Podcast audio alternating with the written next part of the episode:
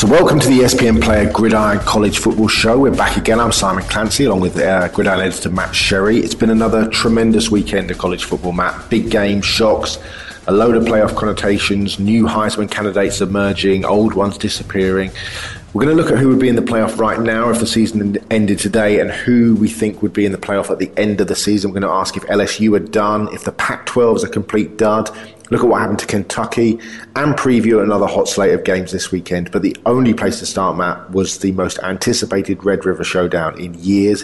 It finished 48-45 to Texas, who went ahead, stayed ahead, and then all of a sudden sort of fell apart. And Oklahoma came roaring back on the arm and the legs of Kyler Murray, brought it back to 45-all, and then Cameron Dicker kicked the winning 40-yard field goal at the end. Did we see this coming in terms of Oklahoma's defense and Texas's revival, and we just ignored it given Oklahoma's defensive frailties, or was this a complete shock? No, I think we saw it coming. I think we said on the podcast last week we thought it was going to be a close game.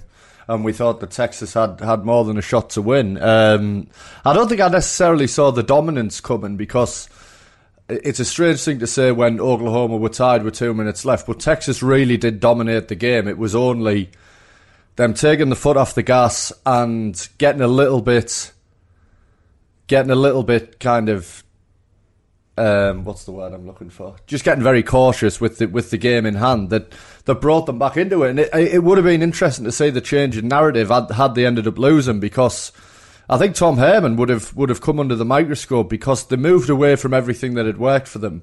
And frankly, without that, I think Texas wins the game handily. So I think we saw a potential Texas win coming, but I don't think we necessarily saw coming the level of domination. I mean, some plays went in their favour. There was a bizarre Kyler Murray fumble in their own territory that set Texas up in the second half, but at the end of the day, Texas is back. I do feel like they're back. I don't think they're necessarily back to national championship level, but given how shambolic it has been since basically the last couple of years of Mac Brown's tenure, this is the best we've seen in Texas for a little while. And actually that whole conference, I think, is offering a lot more than usual as well. It's fascinating that you say, are Texas back? Because essentially, we don't really know how good West Virginia are, for example. They've only beaten Texas Tech. They're in terms of ranked teams. They will play Texas on this mammoth weekend, November the 3rd. And essentially, if Texas win that and knock West Virginia out of the running, then Oklahoma-Texas is going to be a rematch at Jerry World for the conference championship.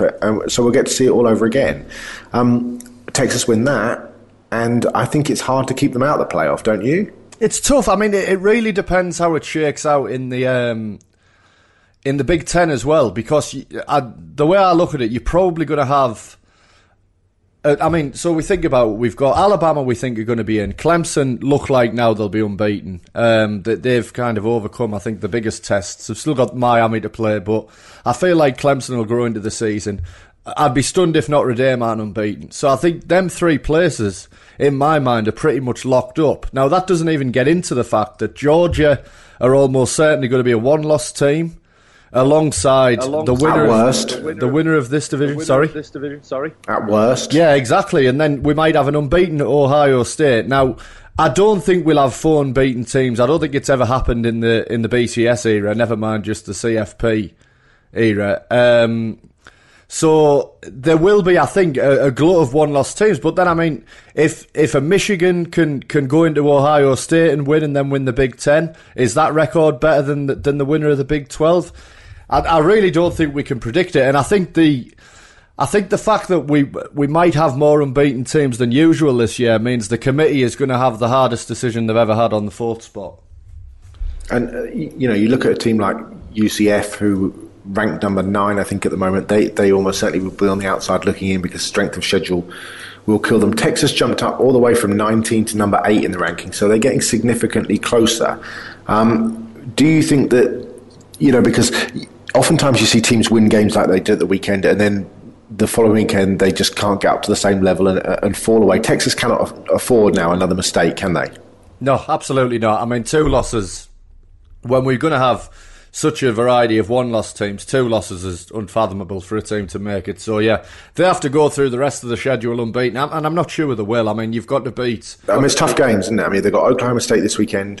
Baylor this weekend, then Oklahoma State. Baylor are a good team. Oklahoma State's not a bad team. Then West Virginia, then Texas Tech, who could, you know, on their day can really play. Iowa State are a difficult game on the 18th of November as well for them. Finish off with Kansas, which they should win. But it's not like they've got a patsy schedule all the way through now. It's not like Notre Dame in terms of walking towards the playoffs. No, and then you got to beat Oklahoma or West Virginia as well in a conference championship game. So it's far from it. And I mean, as a Texas fan, you look at that two ways. One, it reduces the possibility of getting there, but actually the other way is you're going to have a great strength of schedule if you actually do manage to navigate it. My worry with Texas, and it reared its head in this game as well, they don't put teams away. They regularly let teams hang around, and you can't really live like that every single week. And I would be concerned that it might not necessarily be a West Virginia or an Oklahoma. It might be a competitive, tough, well-coached team like Baylor or somebody like that who hangs around, makes a play late in the game, and then you're out of the picture altogether. I'm not going to lie, I turned this off at 38-17, and then you phoned me up and told me to turn it back on again because it was about to go 45-45, which was, you know, just an astonishing turnaround. Mike Stoops, the Oklahoma defensive coordinator, lost his job this week. He was fired after essentially the defensive debacle with Ruffin McNeill taking over. McNeill, very close to Lincoln Riley and has been for a number of years through Riley's journey as a coach, position coach first, then as a head coach. It's not a surprise that Stoops was out, was it? Because that defense has been, you know, at best average and at worst a flat-out disaster, really. Yeah, and I mean, the fact that he was there in the first place was as much of a kind of hat tip to nepotism as it was his abilities as a coordinator. I mean, he was essentially there because he was there when his dad was there, who Lincoln Riley replaced. So, I mean, Lincoln Riley's lost what, 3 games in charge of Oklahoma in nearly 2 years, and I would say all of those games have been a result of some bad defense. So, I agree with the change, and I think that Lincoln Riley can. He's got a hold of the program, obviously, but it must be difficult. You've taken over from a head coach who was there for a lot of years. His son's still the defensive coordinator. It feels a little bit more like it might be completely Lincoln Riley's entity now, and I don't think that that's a bad thing. A word for Sam Ehlinger, who played a brilliant game. It was a great game plan, and he beat them with his arm, and he beat them with his legs. He performed outstandingly, didn't he? I mean, he really, really had an excellent game, and not just a game manager kind of game either, did he? He was more than a game manager, and now I think it's something like 165 passes now without an interception. He's playing good, mistake-free football. He is, and you marry that with a defense that's playing really well, and it's a tough combination to beat. He made a lot of plays with his legs. I think that the one thing where I would agree more with the Stoops firing is how many times did we have to watch him on a design quarterback run, get 3 yards on a key third down, key fourth down, key goal line play. I mean, at the end of the day, they ran that same play 3 or 4 times and it worked every time. Couldn't stop it, could they? That's not good from a coordination point of view. I mean, you've got to tell the guys that might be coming, make some adjustments to stop it. So I don't think it was a brilliant coaching performance on the other side to stop it, but I thought both quarterbacks were great. I mean, Kyler Murray's touchdown run, and if people haven't seen it yet, go and find it. It was late in the game, about a 70-yard run. The commentators are saying he needs to get out of bounds. Then seconds later, bam, he's turned upfield. Nobody is anywhere near him. That's how explosive a run it is. And I thought it was a great advert for college football alongside that Penn State Ohio State game, the game of the year for me. And if people can go back and watch the highlights, I recommend that they do. It was fantastic. Let's flip to the SEC because LSU suffered their first defeat of the season and somewhat surprising against Florida, although the Gators have really begun to pick it up under Dan Mullen as the season has gone on. Now, a two-headed question. Is it all over for them, or the fact that they now host Georgia? I mean, they can't slip up now, but they host Georgia and they host Alabama. You know, if they can win both of those games, and that's a massive ask, but if they can, they're going to pose some pretty difficult questions come the end of the season as well, aren't they? A one-loss LSU team against an improving Florida who ends up beating Alabama #1 and Georgia #2 on the way. It's going to be hard to keep them out of the conversation at the end. Well, I mean, if they beat Alabama, I think Alabama are potentially out of the playoff. I really do, because At the end of the day, Alabama's strength of schedule is really not great. Now, that is probably the one game on it that you would say is a real test. And if they don't win that, I mean, I guess they would need to beat Georgia as well, because then LSU would have two losses and Alabama would still get in the championship game. But there is a route where if they beat Alabama, they could knock Alabama out of it. And yeah, if they win both of those games, then they go into the SEC championship game. And whoever wins the SEC championship game is going to get to the playoff. I think that's pretty much nailed on. So yeah, it's still open for them. I feel a bit sorry for LSU because I can't think of a team who've had it harder than they have over the first few weeks. And it felt like with Georgia on the horizon, that was just the wrong game at the wrong time against Florida. They've already won on the road at Auburn. They've won at Miami on a neutral site. They've done it really the hard way. So I did feel a little bit sorry for them because it felt like that was the wrong game at the wrong time against a very good Florida team. And I would say from Florida's perspective, or certainly Dan Mullen's perspective, that game showed why he took that job. He'd done a great job at Mississippi State, but there is a limit to where you can take that program. Now he's 4-1 at Florida in a year that you would say was a bit of a mulligan for him, really. I mean, nobody expected one loss at this point. So that shows why coaches take these top-tier jobs, simply because of the level of talent in the building. And I think the arrow's pointing up for Mullen. I wouldn't be surprised to see him get Florida back into the national title mix for the first time since Urban Meyer left. Yeah, I mean, it's interesting that, you know, what he did with Felipe Franks, who was essentially written off, wasn't he, under the previous administration. It'll be frightening to see what he does when he gets a real quarterback.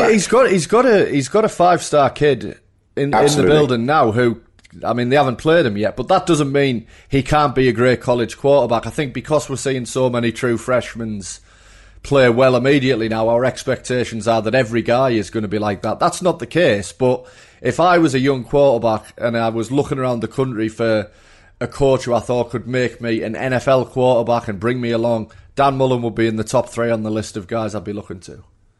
Yeah, Emery Jones is the kid, isn't he?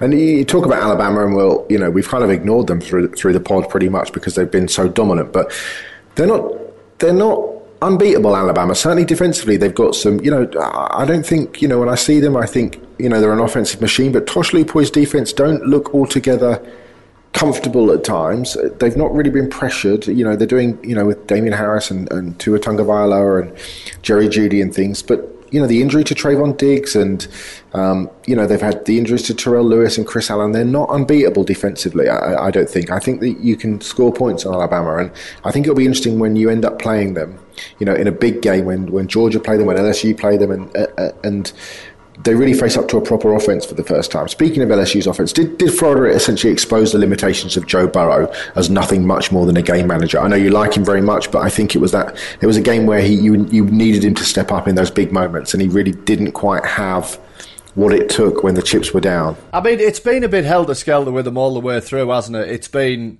that one play on 4th and 7 that's got them over the line. I wonder whether they exposed him or whether they exposed an offensive line that I think can be got at. I'm not sure whether I'm not sure it's the kind of dominating front that you really need to play that style of football at the highest level, which is ball control, win through your running game, make the odd key play. That is predicated really on being in 3rd and 3 a lot of the time, and then having your quarterback make a throw at that point. So I'm not sure. I mean, the thing with Joe Burrow is I do like him because this is a kid who came into the program about 2 months before the start of the season, has shown some good things with limited reps in practice. I think what they've got from Joe Burrow so far is outweighs what their expectations could have possibly been before the season. So I would like to give it a little bit more time on him and certainly see him early next season before I make a judgment. But I can see signs that potentially there are some limitations there. So I think the book is still to be written on Burrow. Couple of big SEC losers at the weekend. Kentucky, who we've talked up for a few weeks now, fell to Texas A&M in overtime.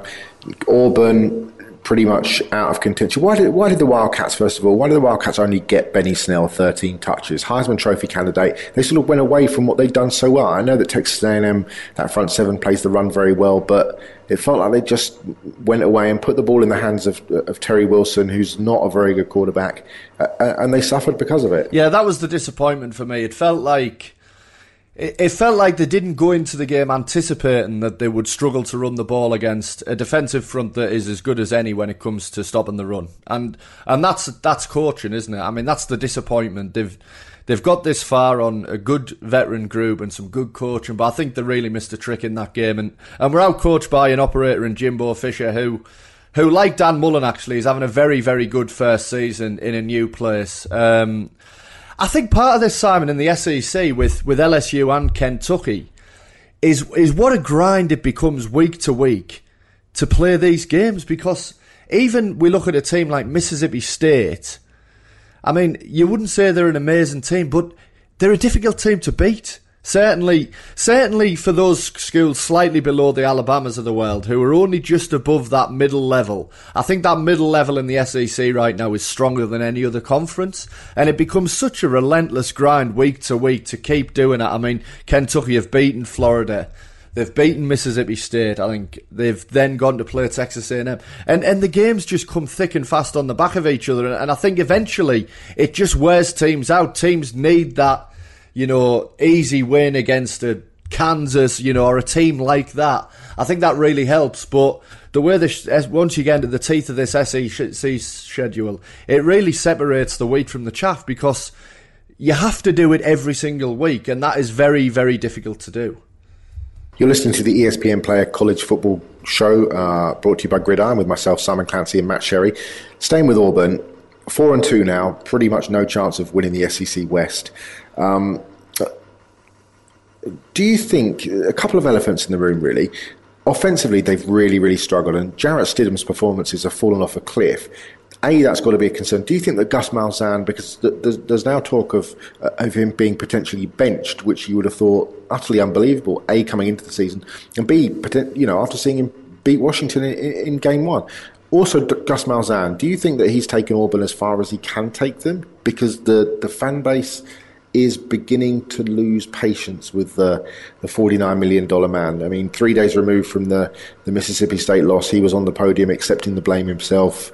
But that's not going to allay the fears and the disappointments of the Tiger fan base, is it? Yeah, I mean, the days of that Trey Mason-led backfield that took them to the national championship game and kind of the most diverse running game in college football feel like a long time ago for Gus Malzahn. And they're a weird team because it feels like their biggest problem is they can't stack good seasons together. They just ride this roller coaster of being suddenly up there, suddenly down, suddenly up again, and that does speak to the coaching. That goes absolutely, and that goes back to the Gene Chizik era as well, doesn't it? I mean, look, Chizik's last season they were 3-8, were they? Yeah. And then Gus Malzahn's first season, he had the amazing turnaround with the prayer at Jordan Hare and kick six, and they end up in the national championship game. I mean, and that's been symbiotic of how they've performed year in, year out, really, and they can't just find that kind of consistency. I just think it's, I mean, Malzahn had the chance to go back to his home state and take the Arkansas job in the off-season. For me, he should have done that, left on a high. The problem with Auburn is they're so close to Alabama, and it's really difficult to have your fan base believe in what you're doing at a time when, like, you know, within a stone's throw away, you've got the most dominant dynasty in the history of college football. I mean, that is a tough spot to be in. But by the same account, I mean, all we heard in the off-season was Malzahn's never had a starting quarterback return, and he had a guy who I think everybody thinks is a potential NFL guy, maybe not a first-round pick, but certainly a high-round pick who can be developed. But he now looks like it. I mean, we talk about Joe Burrow. I mean, Joe Burrow's looking a lot better than Jarrett Stidham is right now, and maybe it's the player, but for me, I would point the blame at the offensive scheme, which has never really moved on from that. And developed on in the way you thought it would from that national championship team. Even last year, it was very much one on defence last year. That was the reason they were there at the end of the season. And it does feel like it's getting stale. I mean, Gus Malzahn would have been fired after last season were it not for them beating Alabama. They beat Alabama. That gets him a big money extension, which I'm pretty sure Auburn are now regretting. Let's move on to the Pac-12. I said it in the Clancy on Campus column this week, which you can read via the website. I predict that no Pac-10, 12... I don't know why I keep calling them the Pac-10. I don't know. I predict why no Pac-12 team... It shows your age. Doesn't it? Doesn't it? I'm back in the old Pac-10 days. I can pretty fearlessly predict that no Pac-12 team will make it to the playoff, because it's been a really, really average year, hasn't it? In Washington at the weekend, that, in inverted commas, the one strong team limps pretty much past one of the worst Power 5 teams in UCLA. Stanford lost again to Utah. Only Colorado really have been any good. They're unbeaten with Steven Montez and the phenomenal receiver Laviska Shenault. But you wonder just how, you know, when push comes to shove, you couldn't see Colorado beating Alabama, for example, you know. So I can't see Colorado making it into the playoff, as good a team as they are. How bad is the Pac-12? It's not getting any better, is it? That's the problem. Kind of the great white hope in Washington have just continued to flatter, to deceive. And I mean, their week one loss to Auburn now is getting worse by the week. I mean, we've just talked about Auburn. They lost to Auburn in week one, and we thought, well, there's a route back from that because we think Auburn are going to be a national championship contender. Auburn are no longer anything close to that. So I would be stunned if one of them makes it there. And it's a difficult one, because even if Colorado go unbeaten, I just don't think you can put Colorado in based on the rest of the conference. And I mean, I don't think they will go unbeaten either, by the way. I don't think that'll be an issue. But yeah, I'd be stunned. I mean, you're looking at a scenario in which a committee would have to say a one-loss Washington team is better than a one-loss Michigan or Ohio State, or a one-loss Texas, or a one-loss West Virginia, and all of the evidence says that isn't the case. What about we touched upon it earlier on. If you had a choice now, pick your four teams that, if the playoff was being announced tonight, pick me the four teams that you think would get in now, and then give me your four predictions for the end of the season. No sitting on the fence, just let's have it out. My four now would probably be four at the end of the season, and in order, I would say that'll be Alabama, Ohio State, Clemson, and Notre Dame. And then I think Bama would beat Notre Dame, and Clemson, I think, would beat Ohio State, and then Alabama, Clemson once again for me. Who've you got? I really struggle with the Ohio State one, because what I've just outlined is four teams probably going unbeaten, and that almost never, well, it never happens. So, yeah, it's a tough one. I think I would go Alabama. Today it would be Alabama, Georgia, Ohio State, Clemson. I think at the end of the season, I think it will be Alabama. But I wouldn't be surprised if Georgia beat Alabama, frankly. It would be Alabama... It's a difficult one, isn't it? Alabama, Notre Dame, Clemson, although I think Clemson might be the weakest of the teams, and probably Ohio State. I think Clemson are the weakest only in that they've played the weakest.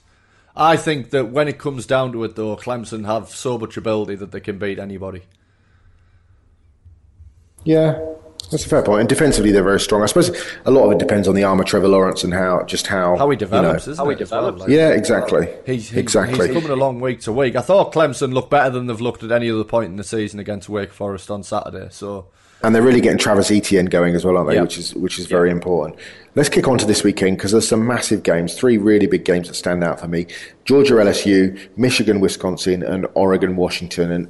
And from the bottom up, really, Oregon's chance to put Washington away and kick them out of the playoff race completely, I think. And actually, I think that's a game that I think Oregon will win with Justin Herbert at quarterback, who should be a top 5 pick in next April's draft if he declares. What do you think about this particular game? I agree with you, and Oregon are actually the team who I think could have got into the playoff, because that Stanford game was so ridiculous in the manner that they lost. And I'd love to see what the percentage chance of them losing was at the point when they were up by whatever they were up before the farcical fumbles and everything else.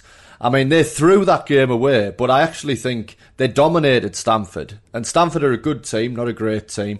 And I think at home, they'll beat Washington. And There's two games on, but this one's on ESPN Player. I would urge people, if you've subscribed, to watch this. Watch Justin Herbert against a very talented and well-coached defense, because this is a kid who I think will be the first overall pick in the draft if he comes out, because I've heard some rumors recently that he might not come out because his brother's going to Oregon next year, so it gives him a chance to. And he hasn't actually played that much in his career. He didn't play a lot of high school football. He only played a few games last year. So this is basically the second full season of football he's ever played in his career. So they might get him back next year, which is interesting. But yeah, I agree. I assume Washington are favoured in the game, but I think this is upset alert if they are, because I think Oregon can win outright. Yeah, I'm not sure that Washington in Jordan Miller and Byron Murphy have corners good enough who can cover Dylan Mitchell, for example, who was dominant against Stanford and against better corners in Stanford. I mean, Washington are ranked pretty highly in pass defense. I think it's 17th or 18th. I looked before we started the pod, but I think that Justin Herbert's got the talent to pick them apart. Let's kick up one more game. Obviously, your boys Michigan against Wisconsin, a really fascinating battle between these two sides. So with an vastly improving Michigan team against a Wisconsin team who are coming off what they do perfectly, which is get behind Jonathan Taylor and that big offensive line. Taylor had 223 yards rushing and 3 touchdowns last week in their win. It's kind of, that was a career high for him. This should be a really interesting battle, shouldn't it, between these two? Yeah, I think we learn a little bit about Michigan in this game. I mean, it's still not the big road game that Harbaugh needs to win, but it's a big game at home that really they should win. Certainly at home, I think they should win. I think my only worry with Michigan in big games, and I love Don Brown, the defensive coordinator. I think he's one of the great assistant coaches in college football. But it feels like when they play good teams, the defense unravels a little bit because they're too aggressive. That's certainly what I thought happened in week one against Notre Dame.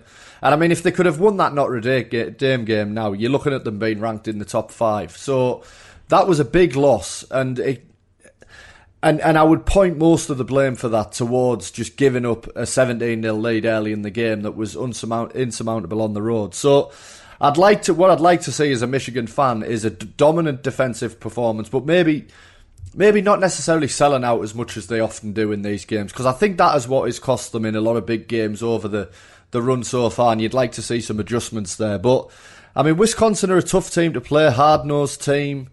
But I think that Michigan have a good formula to beat them. They have a great defense. I think the Wisconsin defense can be got at a lot more than last year.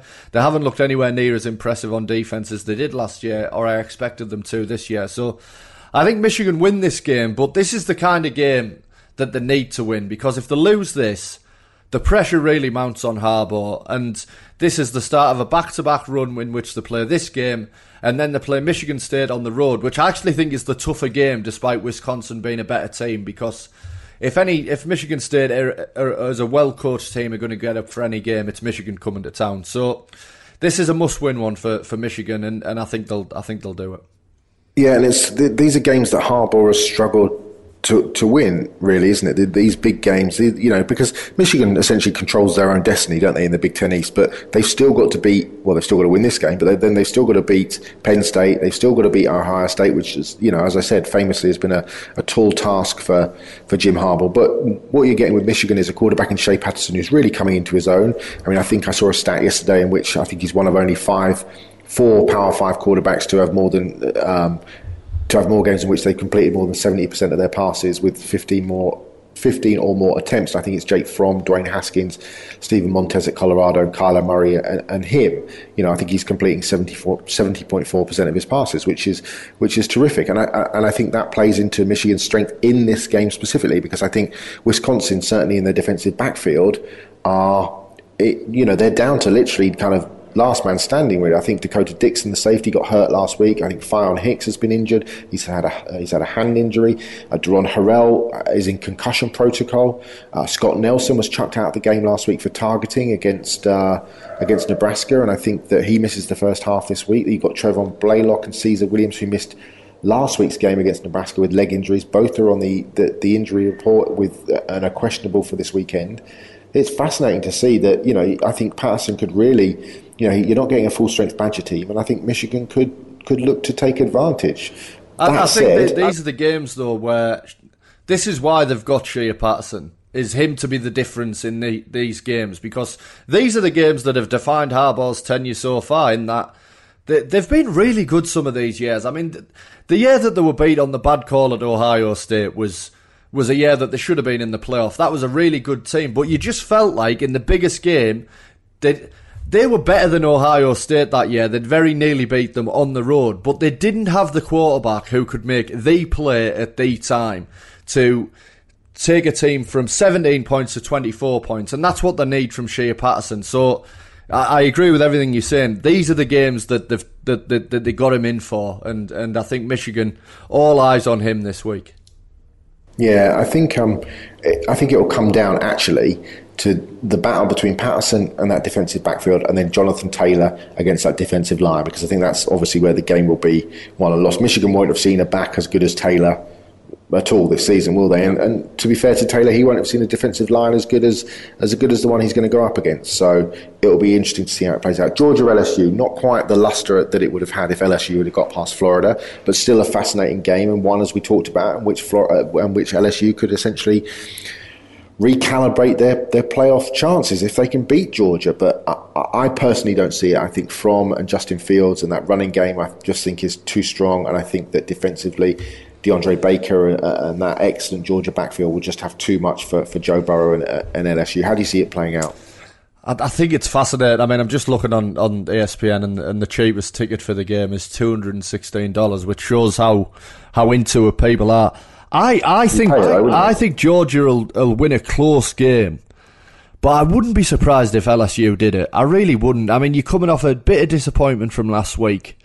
You're at home. I mean, Tiger Stadium is an X factor in a game like this, and I think Georgia have had maybe the easiest run so far through the season of any team so far, of any of these big teams.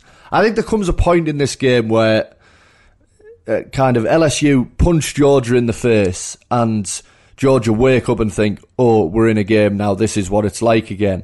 And then I think the game will come down to whether Georgia can respond to that. And I think they will respond, but I think it'll be close. I mean, I wouldn't be surprised if we were in a situation where 2 minutes left in the game, LSU down less than 7, and Joe Burrow has the ball in his hands, and it's whether you can drive down the field at home against a great team. It'd be interesting as well, because obviously Georgia runs the ball very well. I think they're in the top 15 statistically in terms of running the ball. They haven't played a defense against the run that ranks in the top 65. LSU obviously does. Devin White, the outstanding middle linebacker, will be a first-round pick next year. We'll try and control that running game. That should be the game within the game. That should be where it's won and lost. Yeah, absolutely. And I'm also interested to see with Georgia, if it doesn't work early with Fromm, just say LSU's defense is getting on top, is this the game where we see a little bit more of Justin Fields? Or is it the game where the coaches say, no, Fromm is our guy, he plays the whole game? Because Georgia, I mean, we've talked a lot this year about these two quarterback dynamics. Georgia have been the most low-key team of all, because they've used Fields in spots, but they've never pressed him into big action, because they've been so far ahead in games, it's been easy to manage. I do wonder in this game, does that change one way or the other? And I would lean towards, you say to Justin Fields, look, we're not putting you in this game, we're bringing you along slowly in other games, but this is a Jake Fromm game. But it'd be also fascinating to see if it goes the other way as well. This is the tough part now of Georgia's schedule as well, isn't it? They've kind of been through the bottom feeders of the SEC East, and now, you know, if they're to be a national title contender, this is where they really have to kick it up. Like you say, very much under the radar, and they're going to have to prove themselves in arguably the most difficult setting in all of college football, which is Death Valley.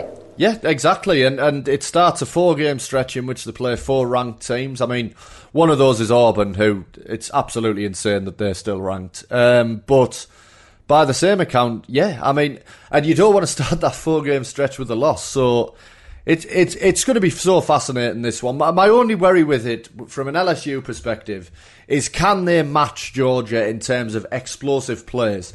I think in the minutiae of the game, in the kind of the small ball game, as it were, in terms of yards down the field and making small plays and building long drives, I think LSU can match Georgia, but I think there'll be points in this game where Georgia have a 40-yard play, a 50-yard play, another 30-yard play, another 20-yard play. And I'm not sure LSU can match that. That's what would worry me. I think that there comes a point where Georgia have some big plays, they put a bit more of a lead on the board, and then it's whether LSU can respond to that. We'll get to the games that you can see on ESPN Player this weekend in a moment. Just one little note that I've just seen, that Kelly Bryant, the Clemson quarterback, who obviously transferred because of after losing the starting job to Trevor Lawrence, has been on a visit this weekend to North Carolina. And actually, he fits very well in that Larry Fedora offense, doesn't he? Because that kind of dual passing, running offense that Fedora likes. I think it was Marquise Williams back in 2015, 2016 maybe, who had sort of 3,000 yards passing and 1,000 yards rushing. They went 11-3 with a similar style quarterback to Kelly Bryant. That would be it's not one of the teams we talked about, but that would certainly represent a fit, wouldn't it? Yeah, I mean, if it suggests that he's keen to stay in the area as well, doesn't it? I think that's the thing. I'd be disappointed. I don't know about you, but I would like to see him go to, you know, UCLA and kickstart Chip Kelly's second reign. But yeah, it'd be interesting. It'd be also interesting to watch him play against Clemson. I mean, I think that's the big appealing part of that. There's some serious apathy about Chip Kelly, isn't there? Because this is the Bruins' worst start since 1943 to a season. I think that the fan base, the student section, are decidedly frustrated about what's going on there, and that. I mean, it feels like he's losing the fan base almost at this point. Yeah, and I think the problem for Kelly is that, you know, with his track record, it should be that you just say, well, he's going to figure it out. Everybody knew it was kind of a long rebuild and it was going to take time. But I think because of the way it went in the NFL, people look at him now and think, well, is it more just the fact that the rest of the world caught up with your great innovation? And that's the big question that he needs to answer. I mean, if you dig deep on that 0-5 start, I'm not sure it's as bad as it looks. Cincinnati in week one, I mean, they're still 5-0 and now ranked. Oklahoma, I mean, no. Fresno State's the one that I think is the worst loss on the schedule. But actually, I think they've looked a little bit better the last couple of games. Even, I mean, you mentioned the Washington game. They played that closer than you would have expected. And the other loss was to Colorado, another unbeaten team. So, I mean, Fresno State are 4-1 as well. This is, what's that, a combined 3 losses for the 5 teams that they've been beaten by? So it looks really bad, but actually they've played a pretty decent schedule so far. They need to start winning some of these other games now. You've got Cal next. You've got Arizona, who've been dreadful under Kevin Sumlin. Utah, a decent team. That'll be a tough game. Arizona State, Oregon, tough games. USC, Stanford. So, I mean, it doesn't get that much easier, but I think they need to win the next 2 games, and it's still going to have been a bad season. But, I mean, they were the youngest team in college football. They started more redshirt freshmen than any team in week one. So, I don't think Chip Kelly, based on that, was looking at this as a year to compete. So if this happens, I mean, I remember when Washington State, when Mike Leach took over, and the first season was 2 or 3 wins. It was dreadful. And every year since then, they've had a winning record. You've just got to be patient when you get a guy in, especially a guy who the way he does things is so different to the predecessor. I mean, that team was built around how Jim Mora wanted to play football, and it's a gradual process getting it to the point where it can be built around how Chip Kelly wants to play. It's worth noting that the teams UCLA have played a combined 24-3 this season, and that Wilton Spate, the Michigan transfer who won the starting job in the summer, went down in week one because of injury, and they've been playing Dorian Thompson-Robinson, the true freshman, who was a hugely, big-time recruit, but very raw. Absolutely, but very raw. Is there a devil's advocate argument that Chip Kelly has not really has flattered to deceive since what happened at Oregon, and that actually he is really living off what he did with the Ducks and has struggled ever since? It's a difficult one. Is he overrated? I don't think he is. I loved him at Oregon. I thought he started brilliantly in the NFL. I thought that the reason Philadelphia got rid of him was more the discord he'd created in the background rather than the on-field product. And I mean, it doesn't look good for him that ultimately Philadelphia went back to the guy who he jettisoned as the general manager and then won the Super Bowl. I admit that. But, I mean, the 49ers, yeah, was ridiculous. I mean, that was the worst team in the NFL that season. They won a couple of games, but to just fire him after a year was ludicrous. I like Kelly, and I do worry about what I said, which is that maybe his one big innovation has been caught up with. Does he have something else to fall back on? But, I mean, this guy loves the game. He spends... A lot of great coaches say a lot of great things about Chip Kelly, be it Bill Belichick or anybody else. So I don't think he is overrated, and I think he will prove the doubters wrong. Okay, let's get to the Heisman very quickly. I think our top five Heismans that we do every week in terms of our list. I think I had this week. I've got Tua Tagovailoa still at number one. He's got a knee sprain but has practiced in full this week, so should play. Kyler Murray bounced back to number two. Dwayne Haskins at three. I think I put Sam Ehlinger in at four, and I really should have put Laviska Shenault in, the Colorado receiver. I think he is a better candidate there, and I think he's deserving of that. And Darrell Henderson bounced back with another massive game. He's now 64 yards away from 1,000 on the season. I had Will Greer dropping out, Trace McSorley dropping out, Benny Snell dropping out.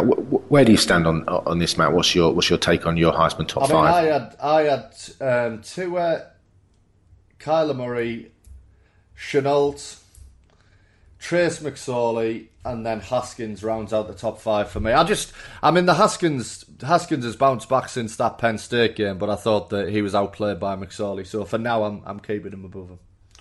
You know that Tua has yet to play in the fourth quarter still this season. Yeah. It's astonishing. It's ridiculous. We just have to hope that LSU can play them close enough to make that happen before the championship game.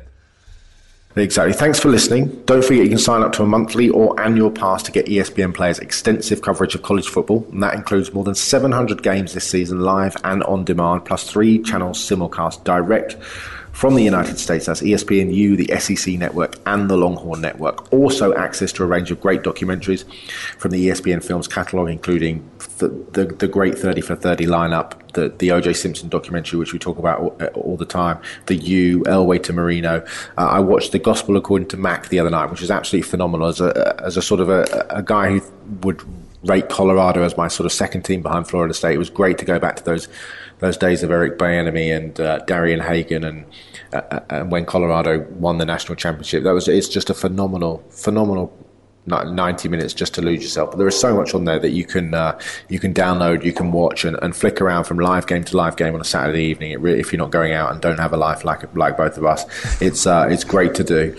And if that wasn't enough, when you sign up, you get a free 7-day trial. Do not forget, the podcast will be back next week.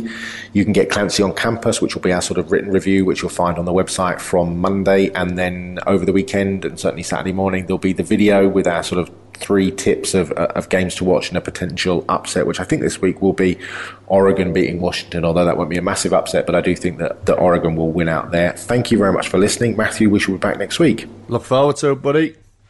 Thank you. Goodbye. Thanks, brother.